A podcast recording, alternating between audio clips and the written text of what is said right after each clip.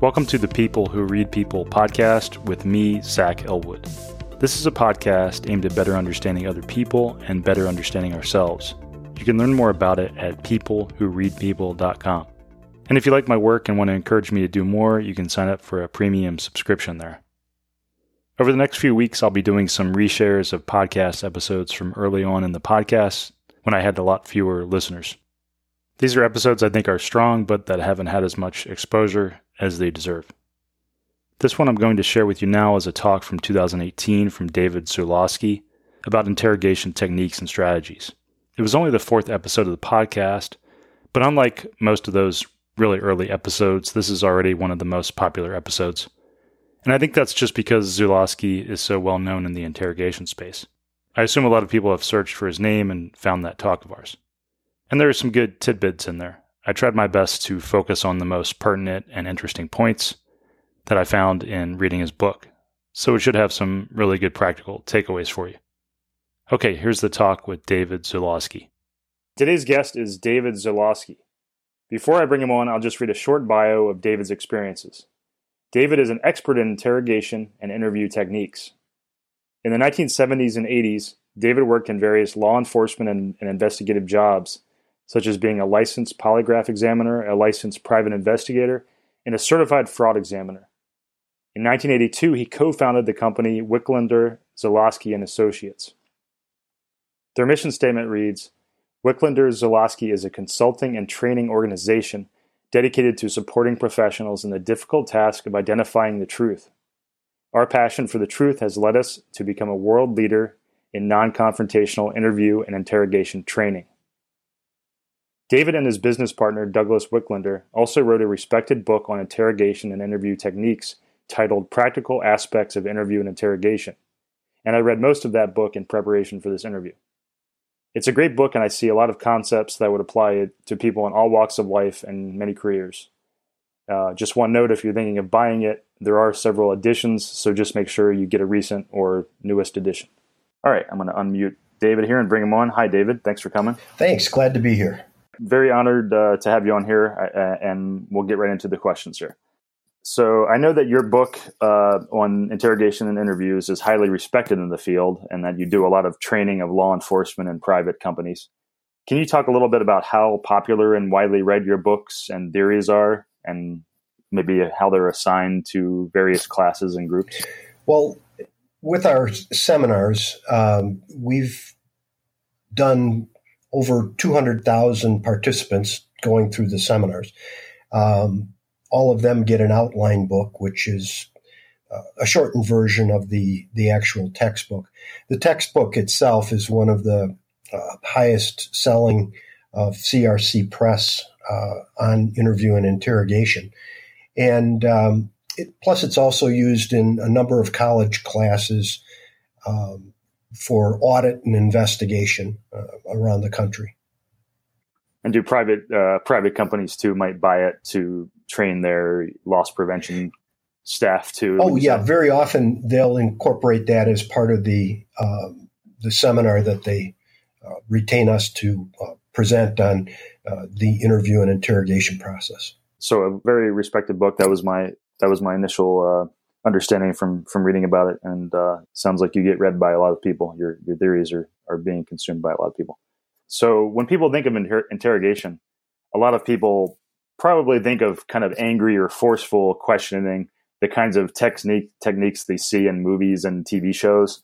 Uh, can you talk a little bit about how your approach and how it differs from those kind of interrogation techniques people have in their mind from from watching media? Certainly, the the the things that you see on TV are not how it's done in real life. Um, the you know it makes for good TV, makes for good drama, but in terms of being legal and being effective, uh, those approaches aren't aren't effective at all. The the approach that that we use is very much a rapport based approach. So it uh, you know, if you think about what you see on TV, it's basically conflict. You have the interrogator trying to get the suspect to tell the truth, and it's it's the two of them against each other. What what we do is a much more rapport based focus where we engage the person in a conversation and make it a, a safe place to offer up the truth rather than the conflict that you see in a in a TV show or the movies. Right. Makes sense because one of your big philosophies is that you're making it comfortable for them not and non-judgmental because the ultimate goal is to get them to start giving you rationalizations of, you know, why they did that and you can't you can't get those rationalizations and excuses for why they did that if they feel a, a big uh, adversarial yeah, it, I mean, this is if somebody's going to tell you the truth about something that they've done wrong, it really revolves to a large extent about the issue of trust between uh, the interviewer and the subject. And if there's no trust, generally there's not going to be any uh, admissions or communications. And if there are, it's going to be very difficult to get those um, from the individual. Mm-hmm, mm-hmm. Uh, I was I was just curious. Are there any uh, shows or movies that you feel really uh, showed a a realistic depiction of you know how uh, these kinds of interrogations are done? A good interrogation is done these days. You know, they stand out in that regard because of the time constraints of a movie or or a TV show. Um, these things don't happen with three or four sentences, and all of a sudden the person confesses. Happens once in a while, but those are few and far between. Most of the time, it takes um, it takes time to position the uh, the conversation in a way that makes it okay for the person to feel that he can tell the truth about what he's done, and that's not something that makes good TV. Right. Uh, yeah. One thing that struck me reading your book was just how many different situation situational factors you go into and it's obvious you know it was obvious to me that you've spent a lot of time thinking about all the different factors that can be present whether it's like the factors that uh, a person's background a suspect's background the the room and how the room is laid out and how you're perceived you know by the by the suspect you know like taking off some intimidating items of clothing or hiding plaques on the wall that are about you know reminding them of punishment it was just uh, very interesting see, seeing that you had obviously taken into account all these factors and, and and recognize that you know basically there's no two situations alike and there could be a lot of factors at play.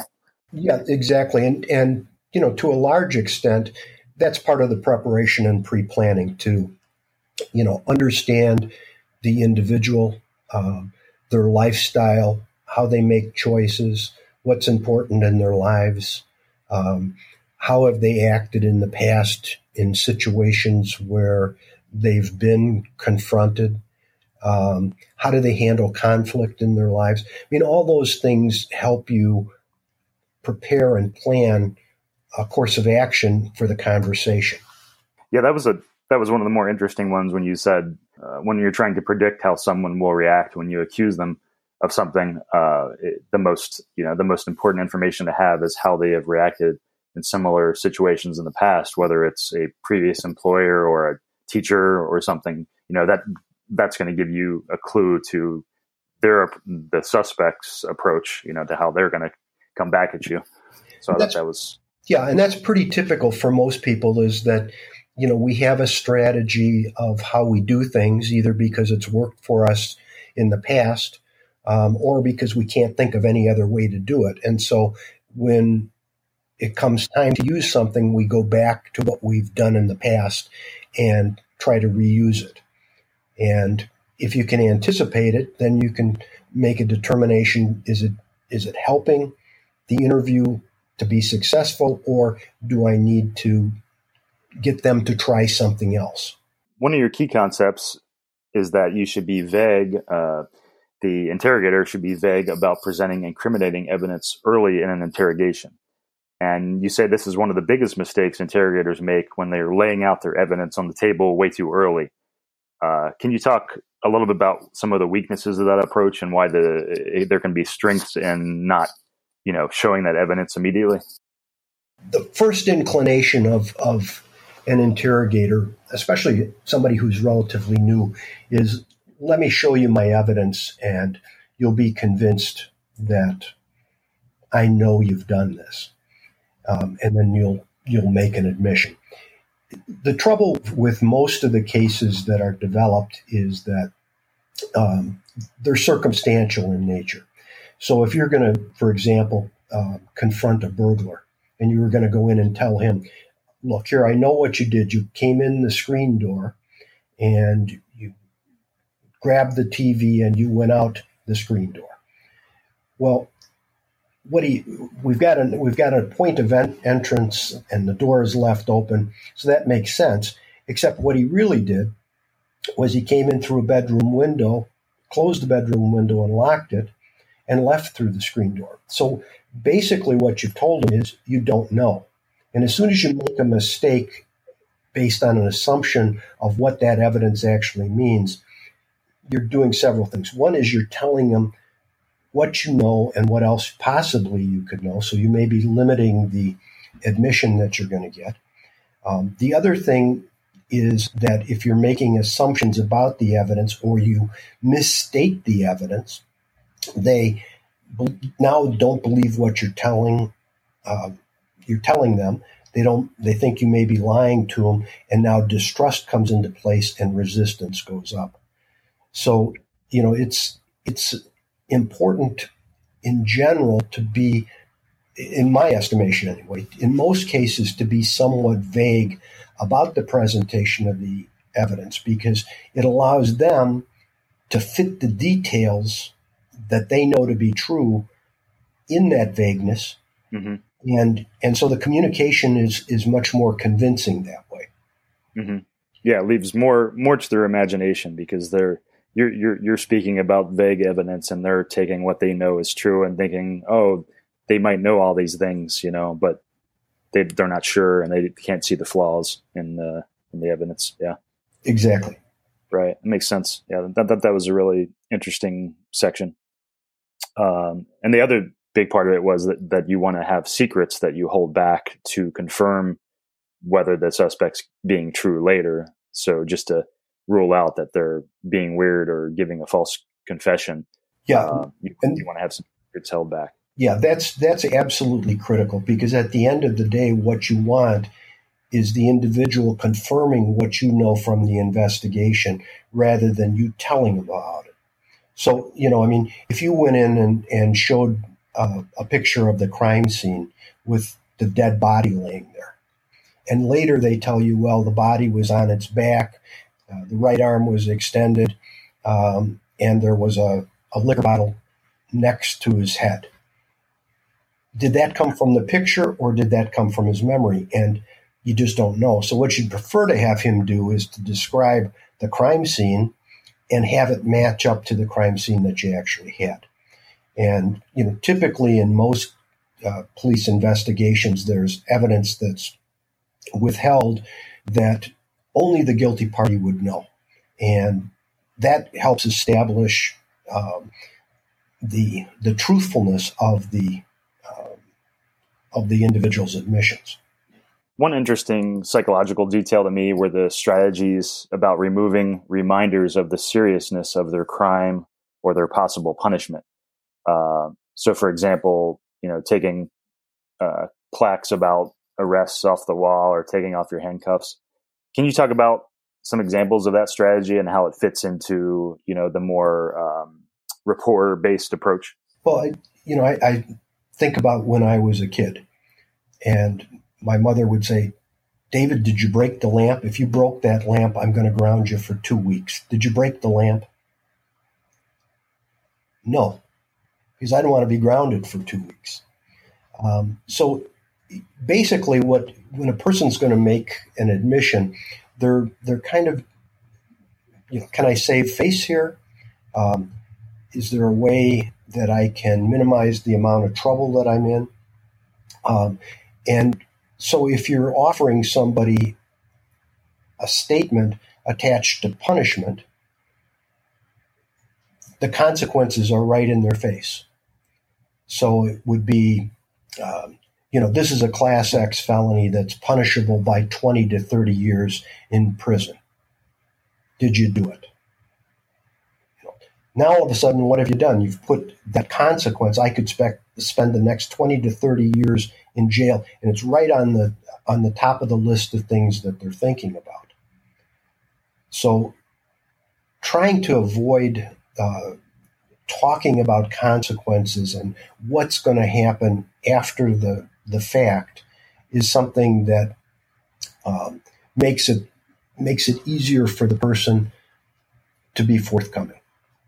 Yeah, that that leads me into uh, a good lead into this next question, which is uh, some of the stuff I found most interesting in the book was your strategies for reducing the chances a suspect would make uh, denials. For example, you talk about early in an interview, if a suspect starts to den- make a denial, you might say something like, It's much better to stay silent than to lie.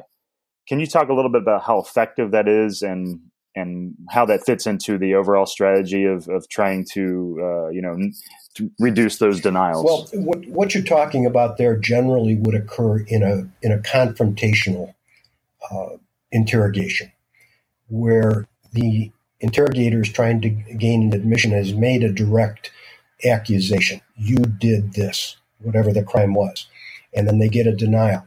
Now they're going to repeatedly return to that denial, and so that would be a way of of trying to get them to stop denying so they listen to the rationalizations. Uh, our preferred approach is to avoid getting any denials in the first place. So you don't directly accuse anybody of a particular crime. You don't make statements that we call them use statements. You did this you're having financial problems, things that the person has to defend themselves against. So we generally talk in the third person people, they, them, others, rather than the you type of a question. And it's much easier to avoid having the person start the cycle of denials when you handle it in that fashion. Right. And to make it clear, the, the reason you don't want denials is because when somebody starts to, to deny, deny something, it, it sets up in their mind a confrontational kind of thing because they not only have to defend themselves about the crime, but then they know that they've you know told a lie, but with a denial, so it sets up another thing that they're defensive about and just increases the you know it's the opposite of building rapport and and you're and you're creating a more oppositional uh, emo- emotion there. Is that is that basically summarizing it pretty well? Yeah, I mean, it, it really revolves around the idea of commitment. Um, people want to be, um, they want to, they want to, how do I say this in a, in a clear way? Um, they want, they want to have a, uh, a consistency in, in their decision making, their personality, in their life. Um, and so once you commit to something, so if you say, I'm a Republican, I'm a Democrat, I'm an independent, it's very rare that you can go to a party and have a conversation and a Democrat becomes a Republican. Just as in the same way that if you're talking about religion, you know, Catholics don't all, all of a sudden become Muslims um, because they're committed to a particular course of action and that's who they are. So if somebody says to you, I didn't do it, in order to be consistent, they have to maintain that, that denial of involvement. And if they can't do that, it creates a, a difficulty of, uh, in equilibrium, internal equilibrium, and generally a change in emotions. Mm-hmm. Makes sense. Another key strategy you talk about is downplaying the seriousness of the incident or the crime and offering the suspect rationalizations for why the incident happened.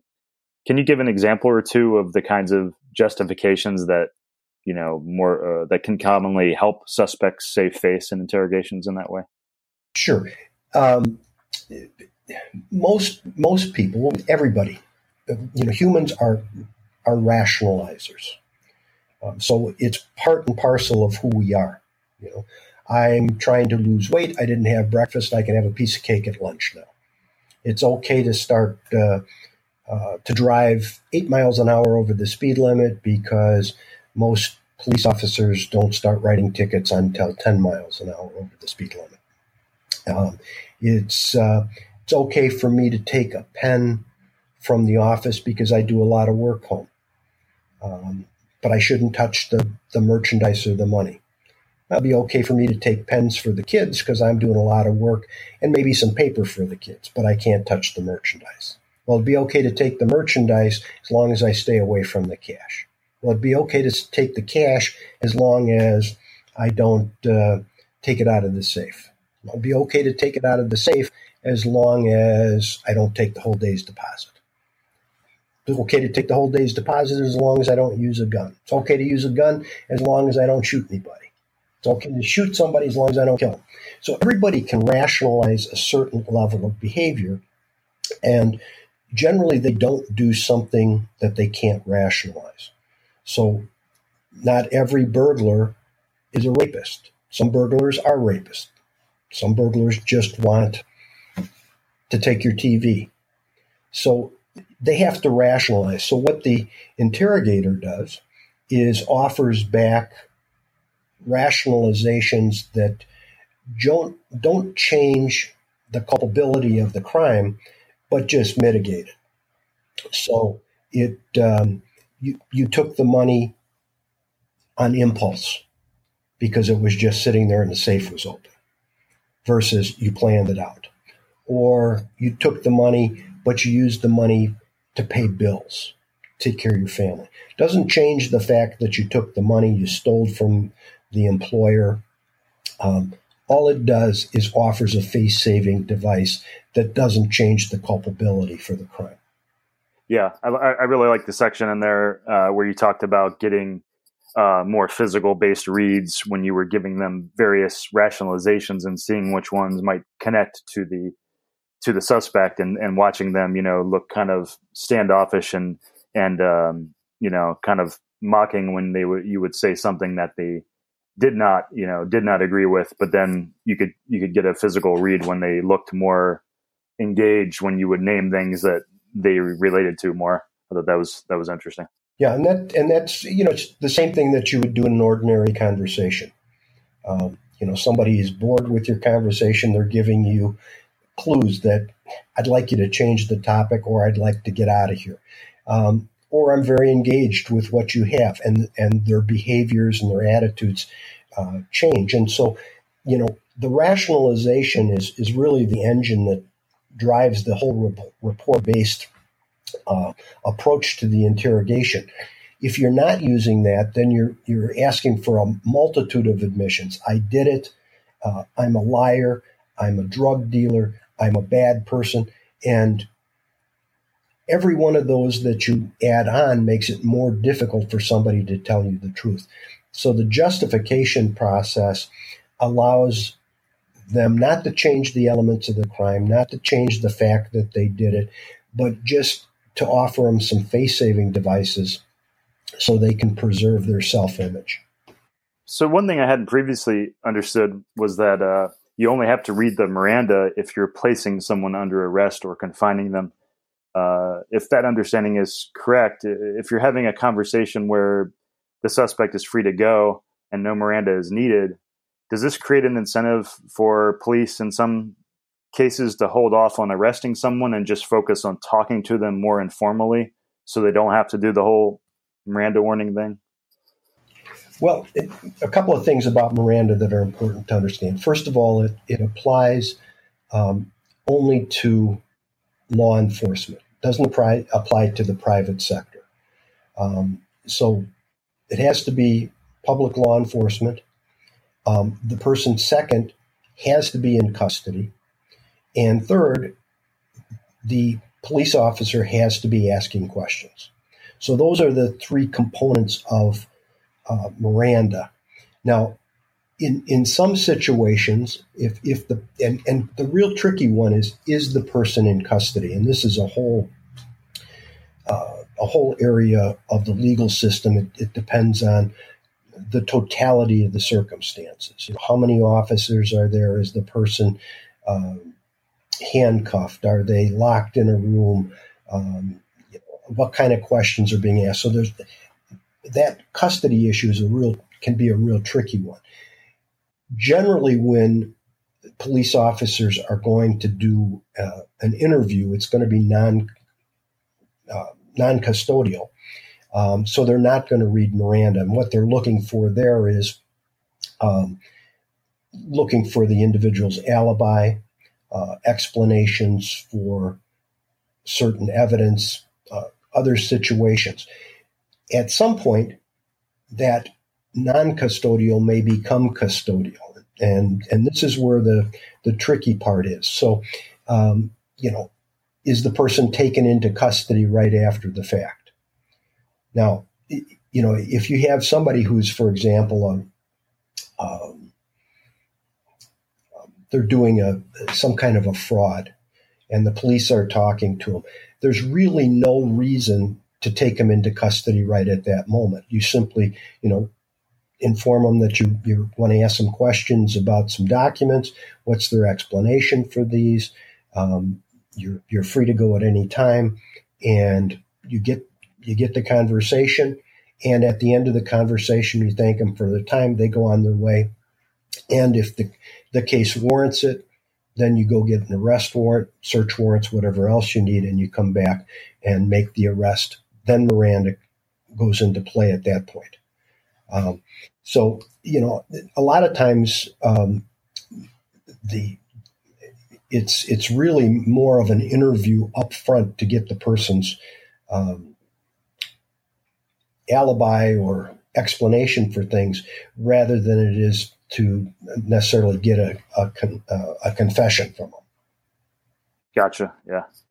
Uh, one big question I had when I was reading the book, and it's probably a common question from a lot of people. Uh, why do people talk so much at all? Because it seems like the smart decision for almost everyone would be to immediately ask for a lawyer and just shut up. And you would think most people these days would have watched enough TV and movies to know that that you know is perceived as the best strategy. And I was wondering, uh, you know, why why is there still so much talking, and maybe maybe there's less talking than there used to be? Is it, and maybe that's has it? Do you see it changing over time based on um, people being more aware of of how these things play out? Well, you know, it's it's interesting. I think um, people have a need to talk. You know, to, keeping a secret is a real difficult thing. I mean, whether it's a secret about a friend, I mean, you, somebody always wants to tell it. Uh, we we had a uh, an officer called who was investigating a, a homicide. Two um, two people went to a trailer. They were going to do a drug ripoff, and they shot and killed the two people in a in the trailer. And then they went to a party afterwards and told everybody what they'd done. Now that makes no sense at all. Um, but that's what they did. You know, when I, I, I think it's it's the idea of keeping a secret is is really difficult. Um, you know, the the other the other thing, and this is some some uh, fairly recent research that had come out is, you know, what what a person who has done something wrong strategy actually is. So, what's your plan? You know, if if the cops pick me up or loss prevention picks me up, um, what am I going to do? And about 20% of the folks said, I'm going to just deny it. I'm going to deny, deny, deny, deny. That's all I'm going to do. Now, this group tends to be the most difficult to get to confess because they've already made a commitment to a course of action. Here's what I'm going to do. And so this is the group that says, I want a lawyer. I don't want to talk to you.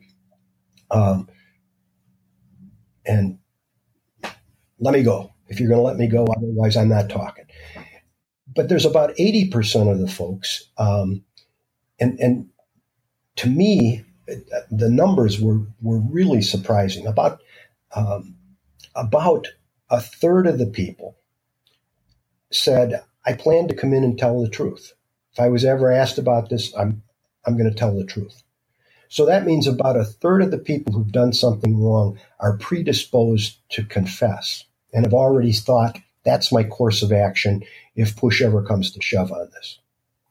And then there's about the remaining 50% are, you know, I'm going to kind of see what they do you know, how they treat me, what kind of evidence they've got, or what kind of evidence I think they have, and, you know, make my decision from there.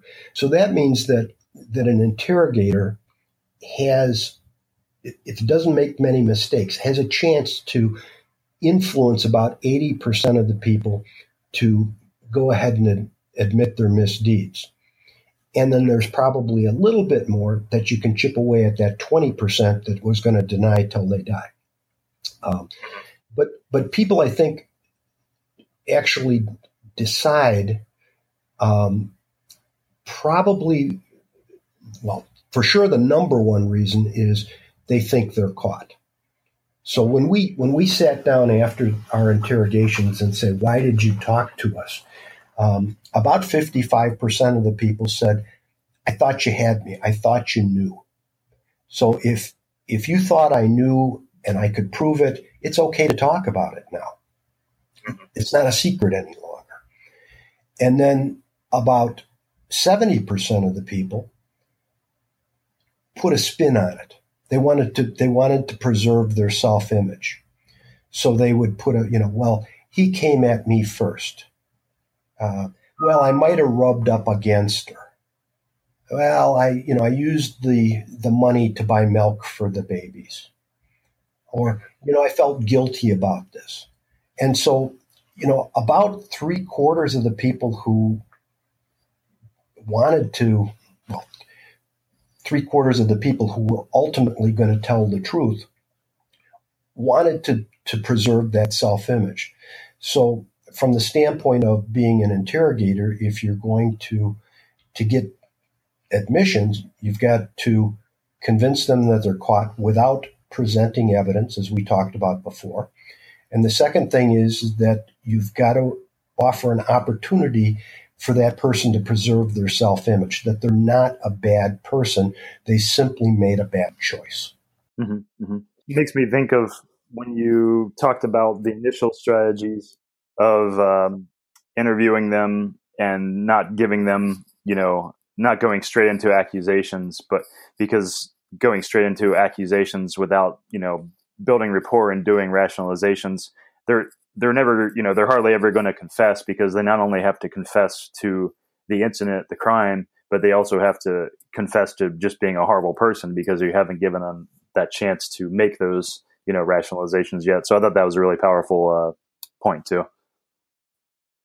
Okay, um, so let's talk about some specific behavior patterns. I know you wrote about quite a few uh, in the book.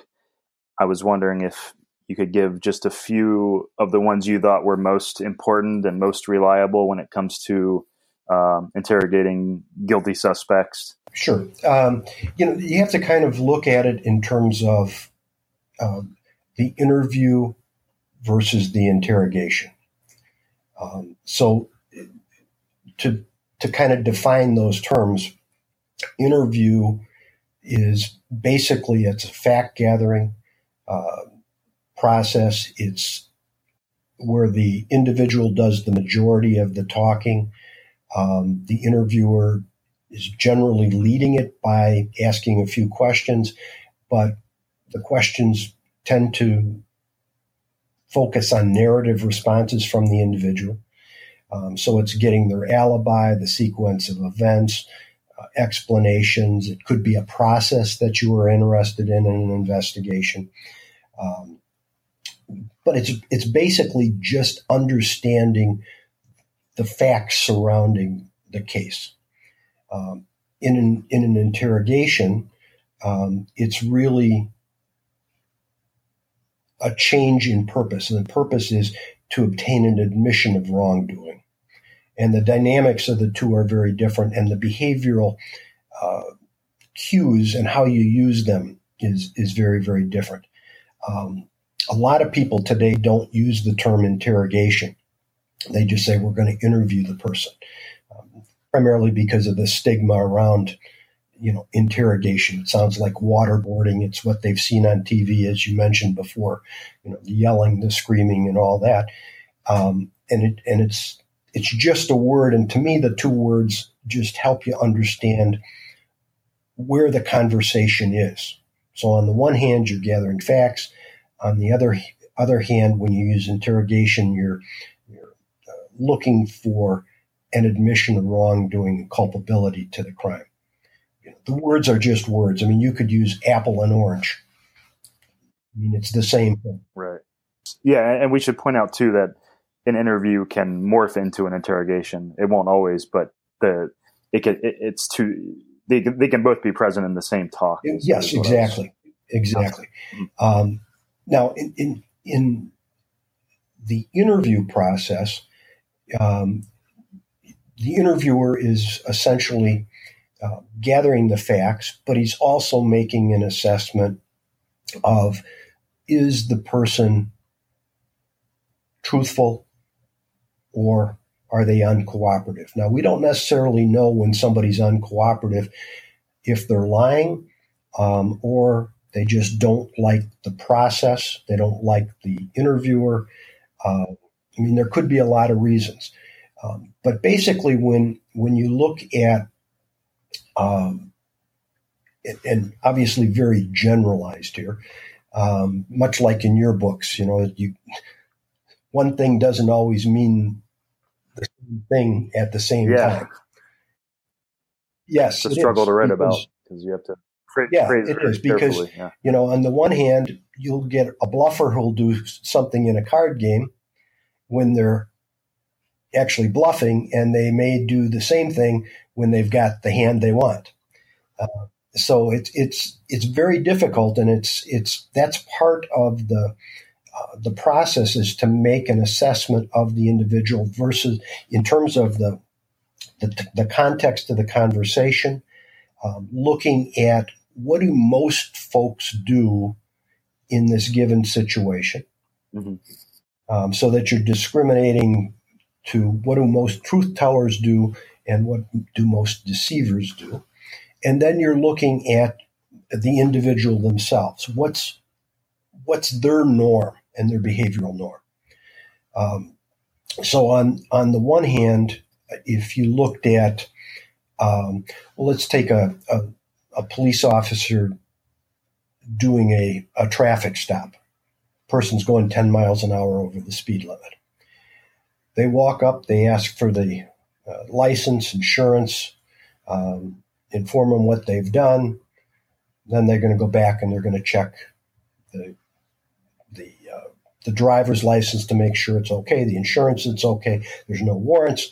As they're doing that, they now come back up and they hand the driver who's only done a speeding ticket his ticket and they, they assess his behavior. Now, normally, you know, you're not happy that you got a ticket, but there's not a lot of apprehension. But if he walks back up and that driver is nervous, uh, they're fidgeting, they won't make eye contact, what that tells the officer is there's something wrong here. I don't know what it is at this point. Could be there's a gun in the car. It could be that there is um, drugs in the vehicle um, but there's something wrong. Ask some more questions. And that's when the next statements are made. Okay, would you step out of the car? Let's, you know, let's bring a drug dog in. And the difference is, is that you and I who've got a, a ticket for $10, we're not happy because it's going to cost us some money. But our license is fine, our insurance is present, we're not even any warrants out. This is over. You know, it's kind of like going to the dentist. Once they say no cavities, ah, our nervousness is done. But the the the guy who's got something to hide, he goes, I got a warrant and I got a gun in the car. He's got apprehension and his behavior reacts differently. So if you look at the population as a whole in terms of traffic stops, here's something that doesn't look right and that says ask more questions. And that's and that's really in an interview. We're looking for things um, that the that would tell us to ask more questions. There's something that doesn't seem right here. We could be innocent or it could be not. Yeah you're seeing you're seeing suspicious things and you want to dig into it more and see what is the cause for this suspicious thing. Maybe it's completely yeah, innocent and that, and, and that as you point out in in your books it's um, there's no single behavior that always means somebody's telling you the truth or lying to you. It, and and so it's the investigator, or in your situation, the poker player, who's got to make the decision based on the consistency of the behaviors, the context in which they're made, um, and looking at what do most players do in this situation, and then also what does this individual person do? Yeah, balance of uh, a balance of many things, and then try to make the best decision, and then still know you might be be wrong. But it, uh, you know, at least in you know, I, I sometimes hear people criticizing uh, these kinds of approaches for law enforcement, but to me, it's like as long as it's being done like like your approach is, where it's non-confrontational and you're just using uh, things you find uh, to research, you know, to keep researching. It, it doesn't seem like uh, it's a you're not like violating these people's rights by asking them questions and trying to dig in, you know, when you see things that are weird, you know. Uh, so I definitely don't see the problem, you know, when when this kind of these kinds of interrogations are done in a in a in an ethical way, like your approach obviously recommends. Um, I definitely don't see a problem because at the end of the day, you're just researching things you see that are interesting and trying to f- dig into those interesting spots. Yeah, and this is the same thing you do in a conversation. I mean, if you're having a conversation and you see you see the person kind of hesitant and their their eyes are kind of and they're shaking their head a little bit, and you, mm-hmm. you might say, "It seems mm-hmm. like you don't mm-hmm. agree." Yeah. You know, so you saw behavior that wasn't consistent with agreement. So let's let's ask what that might have been about. I mean, to me, the the the newscasters who have experts come on TV and said, "Oh, he shook his head. No, he's lying." I, I think that's a real stretch. Oh yeah, yeah. I don't like those guys. Of, of any, you know, anybody who reads it, I mean, you know, you, you don't know, and you, you know, you've got one camera angle, and you know, you're doing it. Uh, um, you're doing it on the fly, and I, I think that's probably a bigger mis misservice. Yeah, I think that's a yeah. I could go on a while about those guys who go on TV and try to analyze, you know, those one-off spots, and they're usually doing it in spots where like they pretty much know what the meaning is, you know, or what the underlying situation is, just to make themselves feel, you know, to look better because they know it's it's likely their interpret, interpretation lines up with you know what we'll actually find out was the truth. So um, yeah, I'm, I'm, I'm, pretty skeptical about all those guys. Yeah, it's always easier after the fact when you know everything to go back and say, "Well, look at that. That's what that meant," and yeah. and then you can probably do that with some accuracy because you know what the answer to the puzzle is. Well, yeah, the most recent one was with the Chris Watts thing, where like after it was clear, like he got taken into custody, and it was clear like he had, you know, probably done those crimes, uh, the murders of his family, and um, and then then I saw a few like uh, body language experts come out and say, I knew that this was strange, you know, when this one small thing happened, and I'm like, I don't think you would have done that, you know, right right when it happened because you want you wanted to have some safety first of knowing it was likely true. So well, yeah, and and you know, with with those kinds of things, um, if, if you're an investigator, what you would look at and say, that's really unusual. Now, all that says is, you know what? Let's take a closer look. doesn't you wouldn't bring the guy in and interrogate him at this point, but you would say, you know what? We need to pull phone records. We need to look for uh, infidelity. We need to look for money that's being spent wrong. I mean, whatever the case might be, all it says is is here's something that shows concern. Let's investigate a bit more. Mm-hmm. And I, I, don't know if you'd agree with me, but do you find? Uh, I mean, to me, like verbal verbal analysis, uh, written and verbal analysis, statement analysis is, is so much more powerful for these kinds of things, just because it's so much less ambiguous. Do you, would you agree with that? I'm not sure if you read like. Yeah, uh, no, I, I would absolutely agree with that. Yeah, okay. you know the yeah, cause, the choice of a word um, has to be done cognitively. You have to think about it, and you have to purposefully choose it. You know why somebody scratches their ear is ambiguous.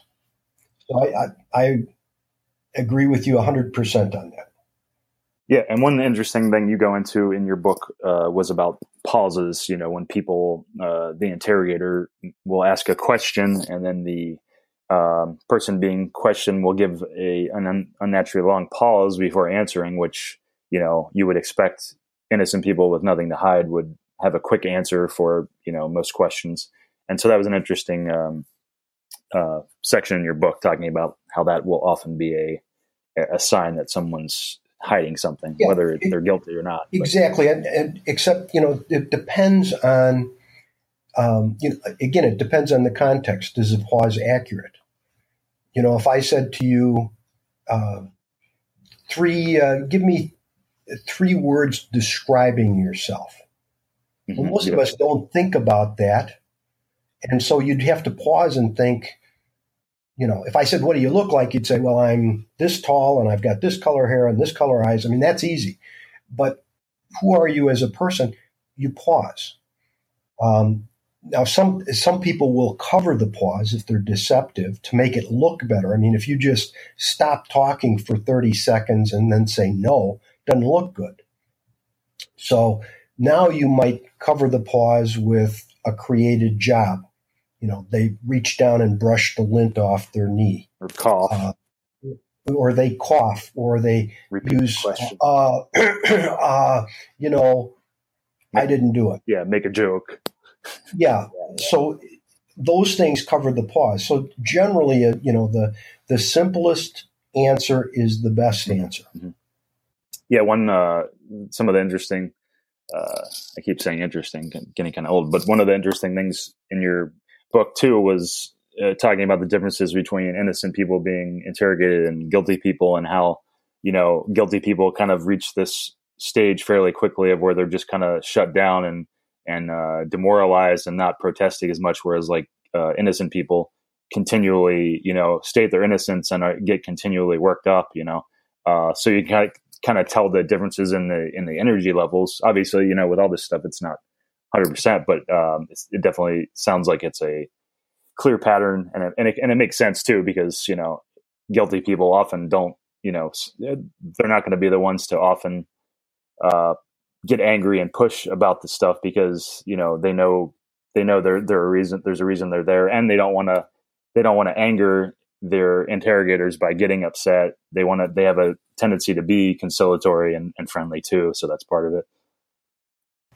Yeah, you know, it, it, we use what we call a, an introductory statement to begin uh, an interrogation, and it's it's it's again we call it a non-confrontational uh, introductory statement, and and basically basically all it is is it, it tells the individual who I am and what did I do, tells them the types of crimes or incidents I investigate, and then it tells them um, then I tell them how I go about the investigation process in general, vague terms. And the, the difference that you see when you say that to a truthful person, they're interested because you're telling them about the loss prevention or police work. Um, the guilty party, because of what they've done, sees it as a, oh my God, he's got me. And so there's an entirely different look that often you can see that helps support the decision that you make to, to press ahead with um, an attempt to get an admission from the person. So I wanted to talk about one specific behavior, which was interesting to me because it had a kind of a corollary in, in poker. Um, bluffers are more prone to conciliatory and overly friendly behavior in bluffer and in poker. They can be, and this tendency might be noticed in situations where you'd think a relaxed person would react in an irritated way. So, for example, the well-known poker player Phil Hellmuth is known for being pretty verbally abusive to his opponents and acting, to put it bluntly, like an asshole often. Uh, what a lot of people don't realize is that Hellmuth and others who act this way can sometimes get clues from opponents who've made a bet how they react to him, whether they're more friendly or conciliatory, or whether they let their anger or irritation show. So if they show irritation, for example, with Phil Hellmuth's irritating behavior, they're more likely to be relaxed and have a strong hand. Whereas on the other side, if they smile and act politely, they are more likely to be bluffing, especially if they've been willing to express irritation in the past.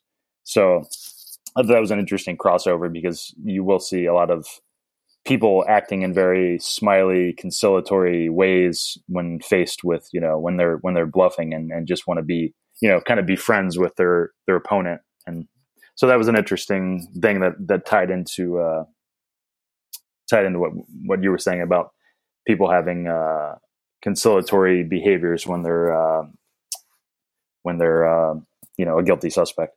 Yeah, and, and I you know I I had a, a child molester one time, and he you know he wasn't going to admit it, but you know we'd have an hour conversation about him abusing some boys, and uh, at the end of it, you know, he gets up and says, "Well, I really appreciate you taking the time to talk with me about this."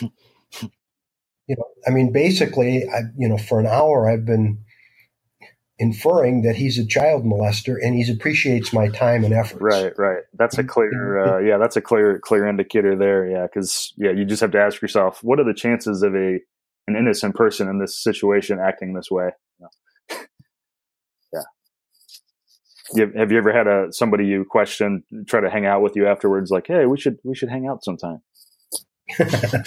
no, people don't like to hang out with us. yeah, I, thought, I, I, thought they might just be super super friendly.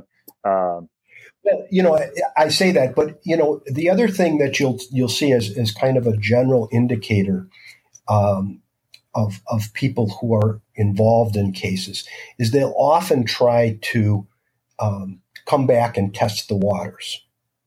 So th- they'll come back and they'll say, you know, I uh, you asked me how much money I make, and I told you, you know, uh, thirteen dollars an hour.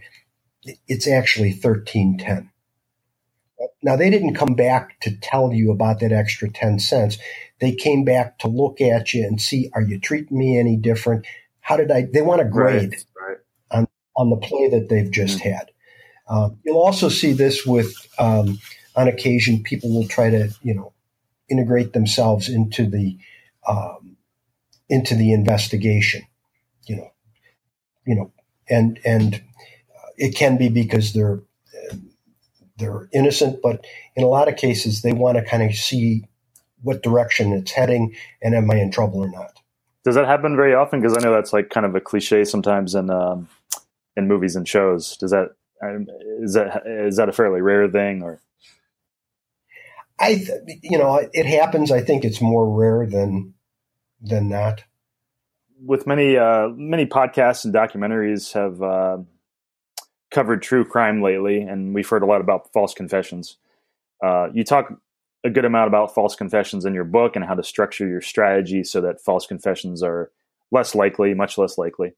Um, and it seems like your non confrontational approach would very much minimize these false confessions. Can you talk a little bit about about that and how you see your approach, um, you know, making those much less likely? Likely.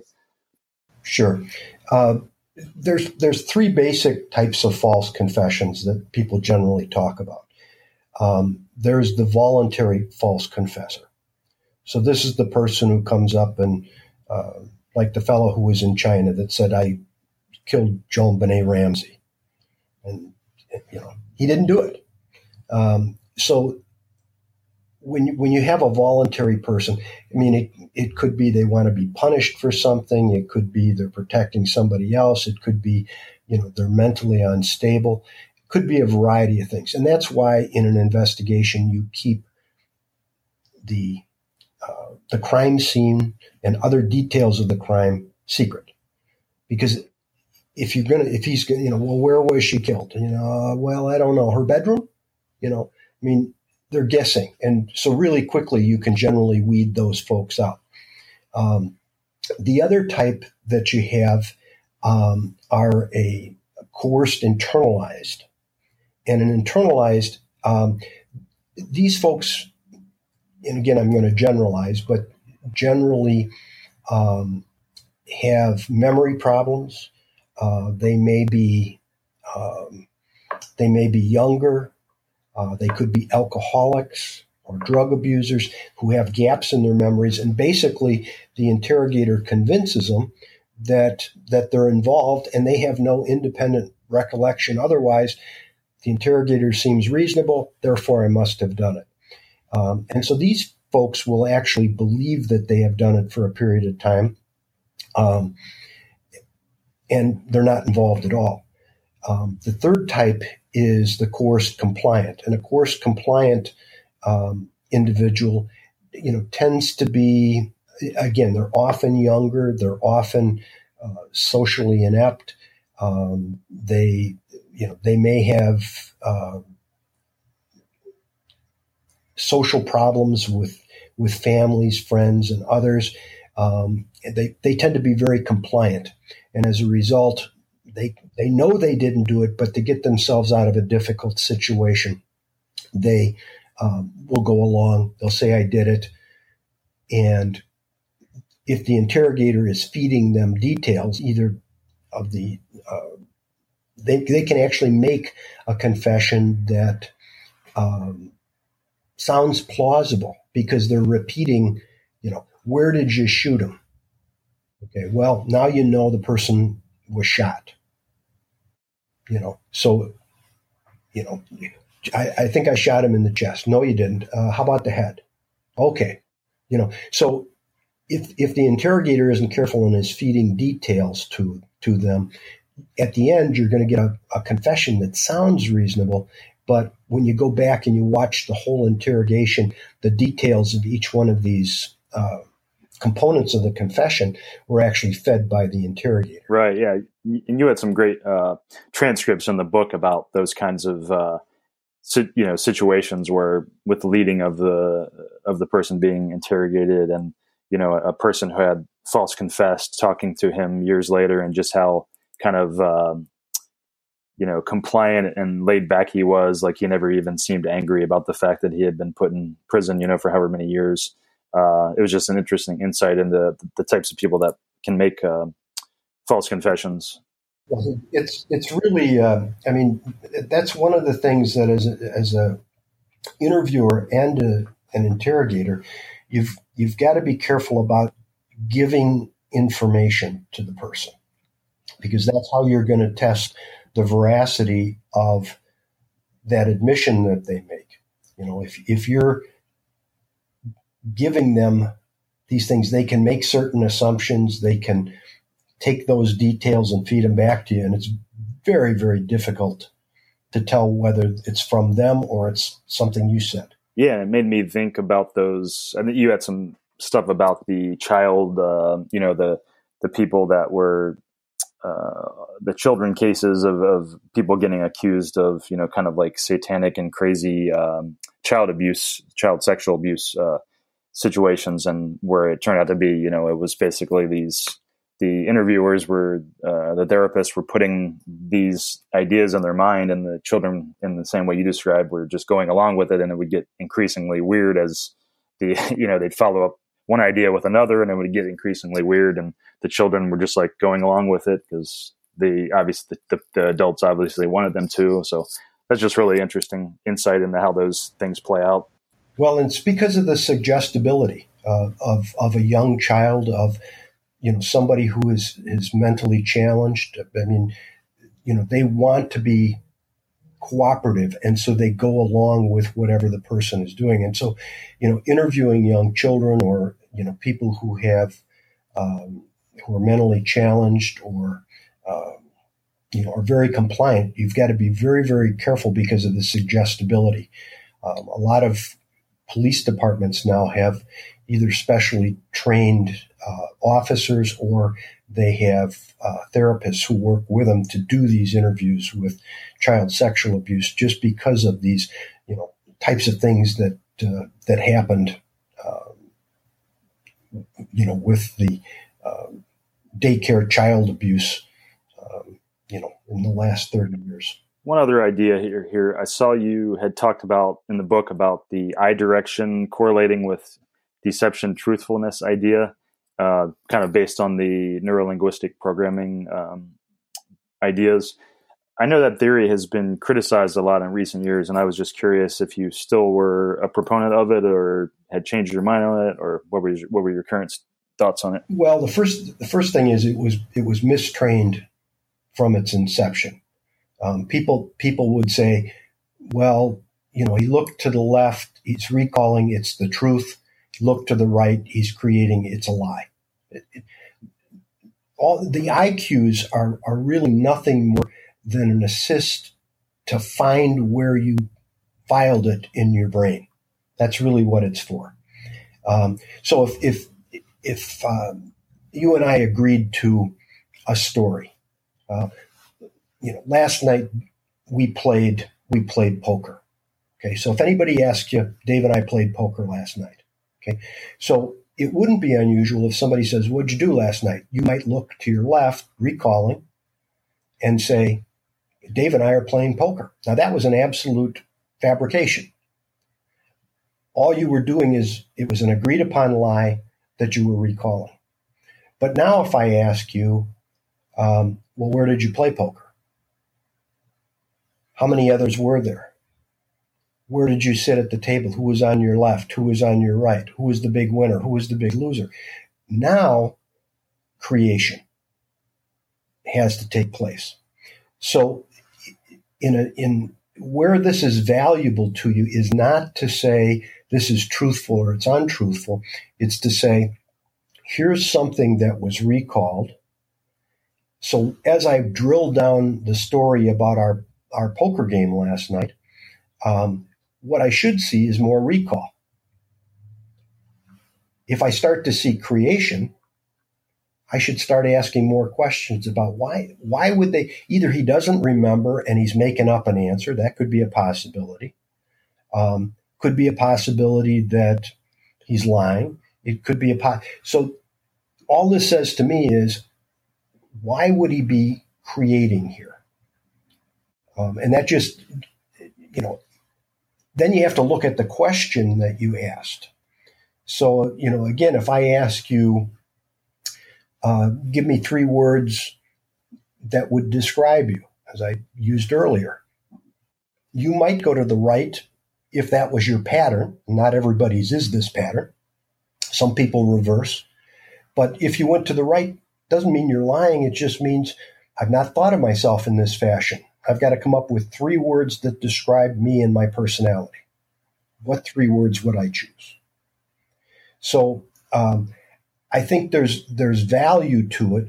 The value is in looking at is the person creating or are they recalling? And then you look at the context of the question and the question that you asked, and then does that creation or that recall make sense? So it sounds like you you're a, a believer in it still, and I, I was curious if that you know have because I'm, I'm wondering if you had a lot of personal uh, experience with seeing it be um, seeing that approach yield results. Is would you say that's your main um, reason for for believing that it's a good approach? Well, for example, um, I had a young lady. Uh, we were we were doing a uh, uh, it's a hundred thousand dollars in in diamonds had been stolen. And it came in to the jewelry company and there were two people that processed it. So there's only two possible suspects.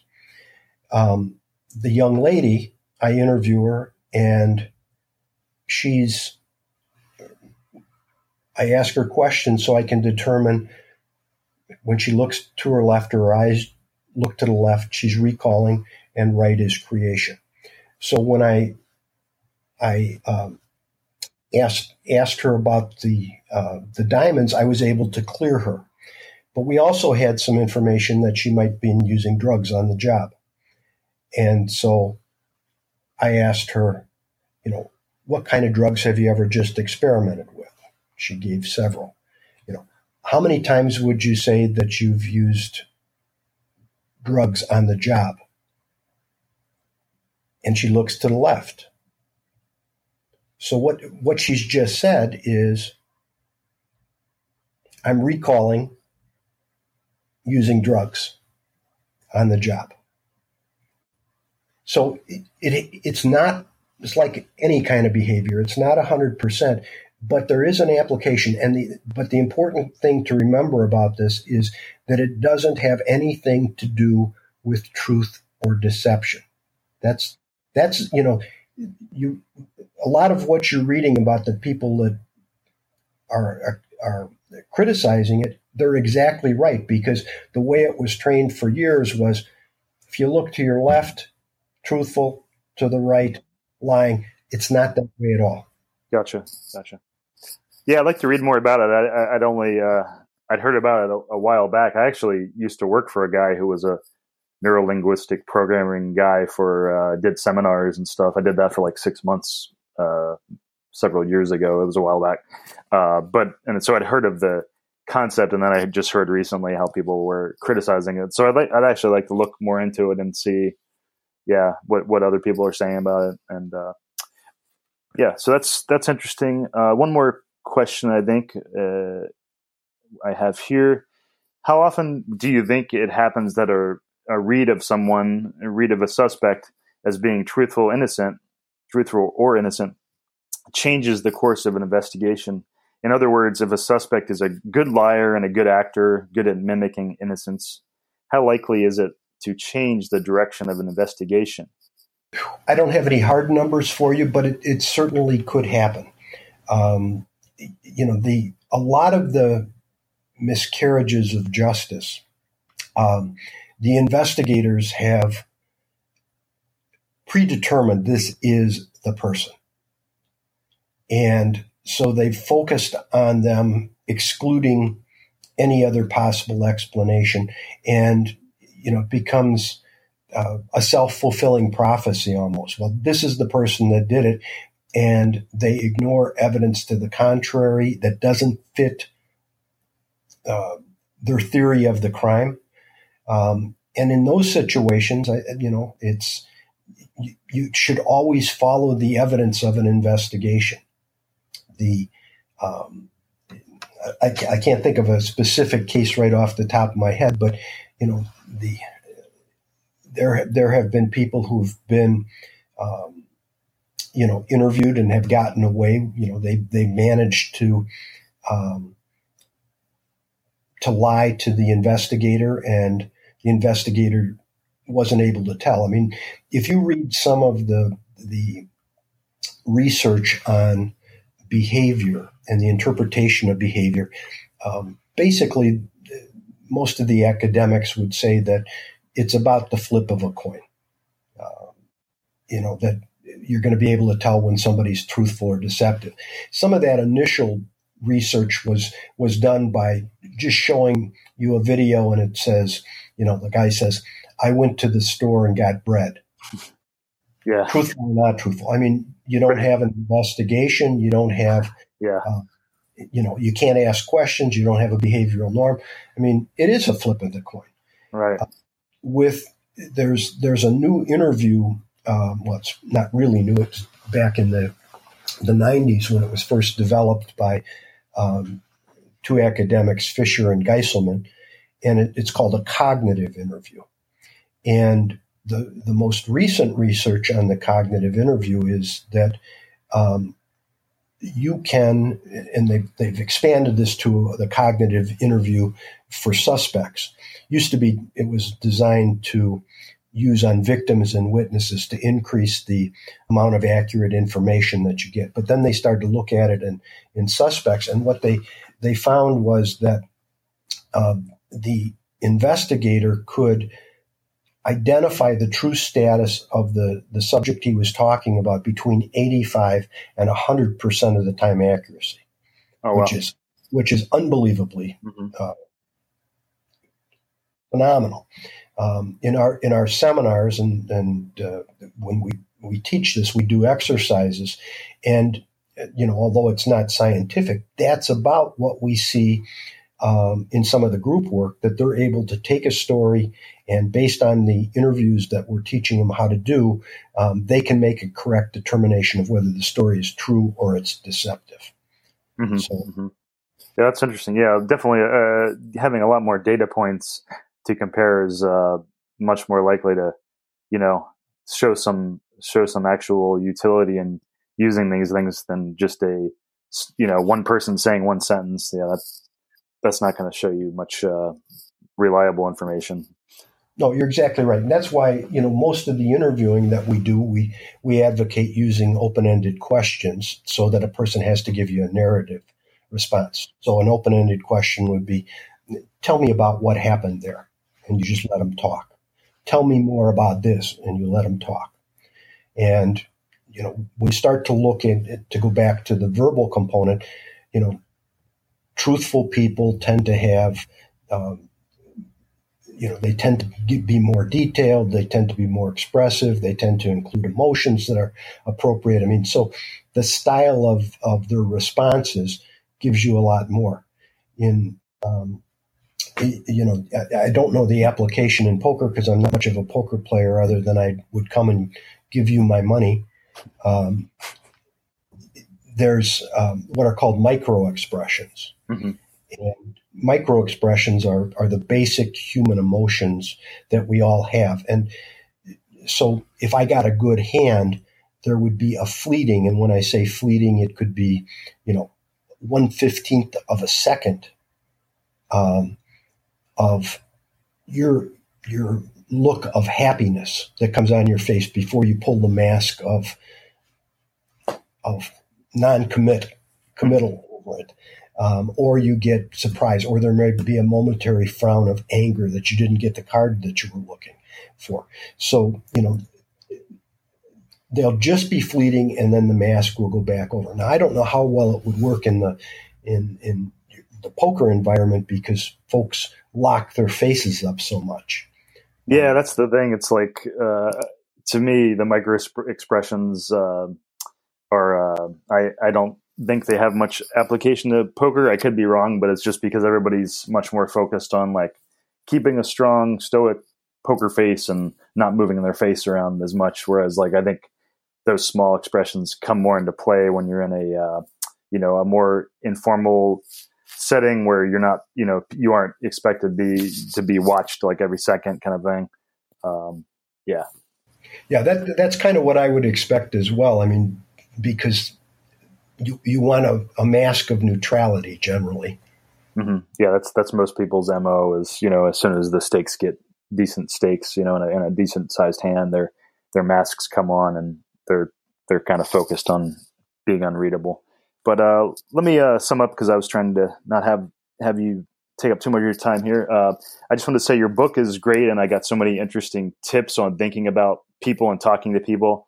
Um, and I, I, really liked your approach, your guys' approach of, of, you know, pointing out that this isn't a one size fits all thing, and you go into a lot of different factors that can influence these things, and say, oh, you know, this this can be a sign of uh, somebody being guilty and anxious, but at the same time, remember it could be a sign of them, you know, just not liking police or whatever, you know. So I, I just really like that you gave a lot of balance to many different things that could be true and I thought that was very um, commendable.